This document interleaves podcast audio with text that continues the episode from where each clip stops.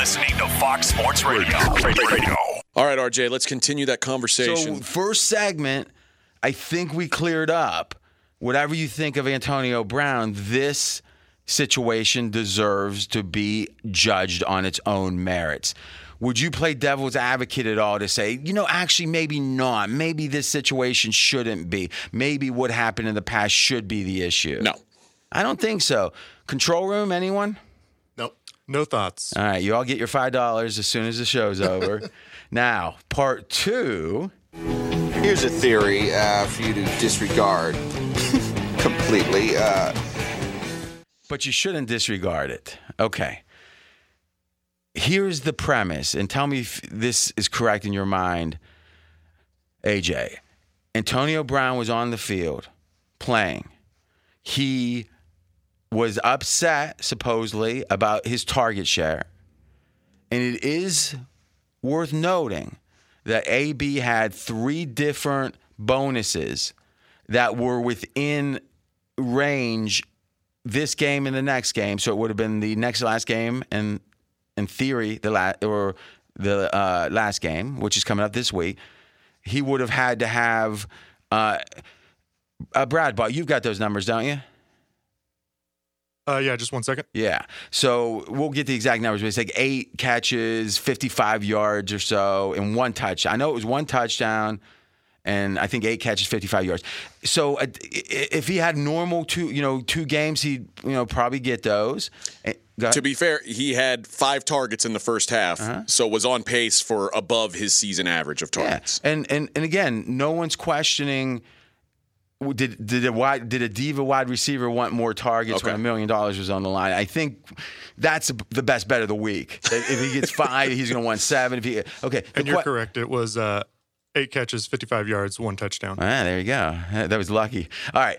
So you can see where normal course of things he's going to get it, but if he but listen, has in the history have teams uh, have the front office called down and say, "Hey, um do we really need AB? You know, I don't know if you know. Here's how all they'd had to do. I don't know if you know this, but Antonio Brown has his bonuses. Blah blah blah. Here's his current situation. Blah blah blah.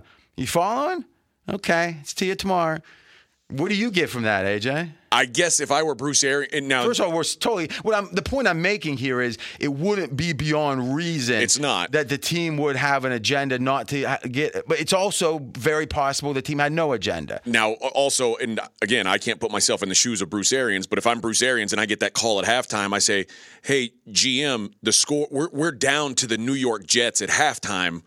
I can't worry about not getting my guy think, the ball. I don't think secret phone calls are happening. Okay. I mean, uh, do you? well, that's what I thought you were saying. I'm Like, saying like on Wednesday he makes him aware of the of the stat. I- I mean, the, the fact you're struggling with this throws me. All right, do you really believe that throughout the history of the NFL there aren't winks and nods from the GM about what they want agenda wise for these players? You don't think like with Baker Mayfield that maybe there was an agenda to put him back on the field hurt again because it can it, it can devalue him. I think 100% there are, but I also so then think why then why act like th- I- all I'm saying is this is very possible, and it's also very reasonable that Brown's going to want a lot of targets. I'm not sure what to make of any of it. I'm not sure it even matters. But this is the excuse people are making. The AB was demanding too many targets. But go ahead. no. All I was saying was, if that were the case earlier in the week, if he got that memo, I would think There'd that be no written memo. well, I, if he got the wink nod, Yeah. He would. There would also be a wink nod that hey, if we need him, he's going to have to do what he's got to do. Yeah. Okay. We're straight out of Vegas. Obviously. I mean, it's like, but what, I don't even understand the difference though. Because if it was about the team, like it never got to that. Right? Meaning, let's say there was a wink and a nod, and even an understanding that if it's not a direct order, the coach is going to do what he thinks is right. But if it was a tight game against the Jets, and there's like, you know, we should start throwing to him, I don't, I mean, it didn't happen because he didn't go back on the field right? So it, it, I I guess we're getting into the mud for no reason. Let's move it off to the side there. Okay, now, what really happened? What really happened? Well, AB has his version of it. And in that version, he's talking about that he said, I don't feel, I didn't feel like I could play. Now, he didn't have an injury, did he? Bruce Arians said.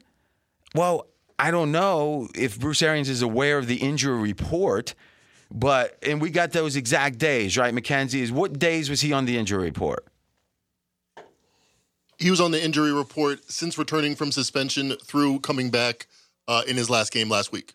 Okay, so every day that he has come back from suspension, prior to that game, he was on the injury report. Yes, with his ankle. Okay, so it wasn't thrown on the injury report the last day. It was he came back from suspension on day one. He was on the injury report on day middle, whatever, day two, day three, day four, and day final. He was on the injury report to the point that multiple people I respect were like, I don't expect him to play this game. It wasn't certain he would even play. Antonio Brown certainly has a reputation of playing hard. I mean, whatever happened off the field, on the field, as a Steelers fan, I can tell you, he was always a warrior to us fans. Ryan Clark, um, the safety who's on Get Up, former Steeler safety, said he's never seen an offensive player work harder. So listen, OJ was great on the field. I mean, you can split it up, no doubt. But he was not a guy to beg off and say, I'm hurt, I'm hurt. But Uh, regardless, he was on the injury report. Now, before the show, AJ, you said something interesting. You said, yeah, but he was cleared to play, right? He was.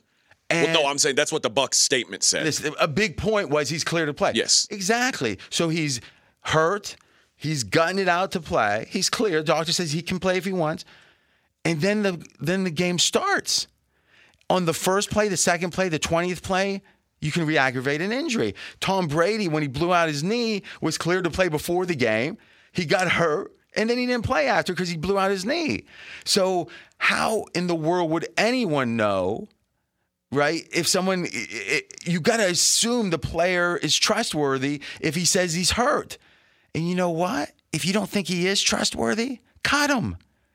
But by Tampa Bay keeping Antonio Brown on the team, they're saying we believe this guy when he says he's hurt. Or how do you run an organization? If you had an ownership, and let me ask AJ, if you had an ownership, a, a coaching, whatever, that didn't believe a player, oh, if he says he's hurt, we don't believe it. Then aren't you insane to have him on the team? Absolutely. How do you even do that? You can't force him to go out on the field. So it's like all this stuff about the injury is crazy. He was hurt, he was on the injury report. The fact that Bruce Arians is trying to act like he wasn't, Or that he didn't know the ankle existed, like he didn't know there was an ankle problem. then that's either he should be fired for incompetence. If it, probably the most second most important offensive player, right, or coming in that game was Antonio Brown. Yeah. right? So if your second most important player who's been on the injury report every day since he came out of suspension, and you don't know he's on the injury report, is that what? How, what must you be hiding to want that to be the narrative? Okay, all right. There's one. That's a good point. We're straight out of Vegas. Be sure to catch live editions of Straight Out of Vegas weekdays at 6 p.m. Eastern, 3 p.m. Pacific on Fox Sports Radio and the iHeartRadio app.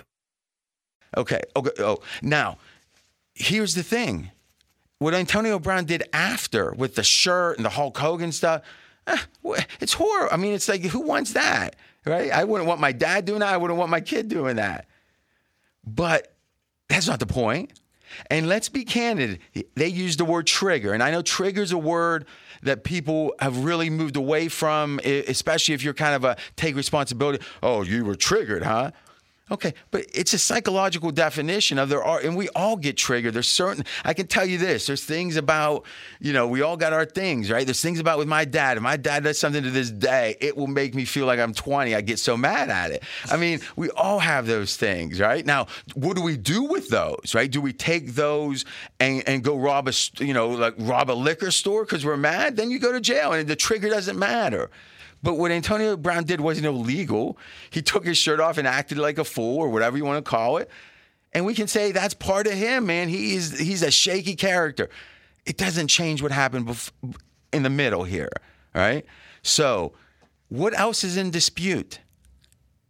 Everyone else agrees, meaning Antonio Brown said, I didn't want to go out and play because I was hurt. Bruce Arians says Antonio Brown didn't refuse to play. The Those only line up. the only dispute is why. they're saying it's because he's obstinate, because he's stubborn, because he just said, I'm on strike or something. Not that he said that, but that's what he meant. And he's saying, No, I said I was hurt. It all comes down to that. Because if he did say he was hurt, how can you defend Tampa Bay? How can you? I mean, even if you hate, if Antonio Brown beat up your brother and put his head in the toilet and put your head in a toilet, you hate him that much. By the way, I don't know he did that to anyone. AJ, let's assume he did that to you, though you probably can whip him, but okay. I don't know, that'd be a good fight. He's quick, I'm sure. Small. Yeah, get, get on your back. I mean, I'd, I'd pay to watch it. But I tell, but here's the question: How do you make Antonio Brown wrong if he said I was I'm hurt? If that's the truth, then you can't make him wrong. He's he's in the right. If he said I, I'm too hurt to go play, then he then he's in within his rights to say that. And if he did say that, not only is he within his rights, there's no way for you to reasonably say he didn't do it, because how do you know? It's not like a broken bone. I mean, and now, isn't it interesting that on Monday or Tuesday they came out with his injuries, and he's and he has bone fracture. He's gonna have surgery. Yeah, he's gonna have surgery. So now that's been proven. So he's so hurt that he has to have surgery. But Tampa Bay wants us to say think he didn't say that. I mean, what? The, it's almost incomprehensible. But what's the rest of the media saying? They're all nodding. They're all nodding. And you know what's really interesting? And I'm going to tease this because it's so good. It's the way that the media is handling this that tells me 100%. And this is my personal opinion, but my opinion is it's 100% that Brown's telling the truth and the NFL knows it. And the NFL is trying to squash it. Be sure to catch live editions of Straight Out of Vegas weekdays at 6 p.m. Eastern, 3 p.m. Pacific on Fox Sports Radio and the iHeartRadio app.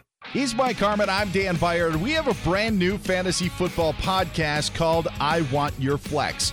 Twice a week, every Tuesday and Friday, we come up with new episodes to not only look back at what happened, what you need to do at that minute, and also look ahead of what's coming up in the fantasy football world. That's right, Dan. Every week we're going to scour the waiver wire to find the pickups to turbo boost your fantasy lineup, sits, starts, fantasy football players' rankings to get you ready to dominate the competition. Listen to I Want Your Flex with Mike Harmon and me, Dan Beyer, on the iHeartRadio app, Apple Podcasts, and wherever you get your podcasts.